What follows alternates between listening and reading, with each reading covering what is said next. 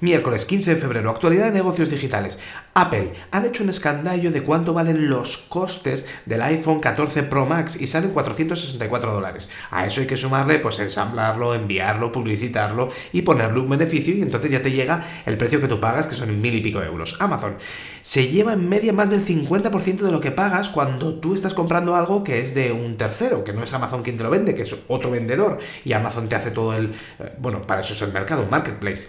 Antes hace 5 años era el 36 con, o el 35,2%. Imagínate, fíjate lo que está subiendo. Por cierto, los primeros coches de Amazon, los de Zux, con conducción autónoma, ya empiezan a salir en California. Microsoft abandona su aplicación Yammer, que era una especie de Twitter interno que compró en 2008 por ahí, para ir con todo con la otra aplicación que tenía que era muy parecida, que se llama Viva Engage. En el resto de unicornios, Twitter retrasa el API, aunque ha dicho que, que la gente está emocionadísima con esta nueva API de pago. TikTok está estudiando que los creadores pueden, puedan eh, cobrar por su contenido, siempre que tengas más de 100.000 seguidores. La primera vez que intento todo esto no le sale muy bien, veremos esta segunda. Spotify, el CFO ha dicho que los podcasts que iban a ser su salvación les ha lastrado bastante en 2022 y en el lado oscuro tecnológico tenemos que en Estados Unidos se está vendiendo de manera legal la información de pacientes de salud mental como quien segmenta, oye, que le gusta el baloncesto. Se supone que viene de aplicaciones móviles de terapia y medicina remota.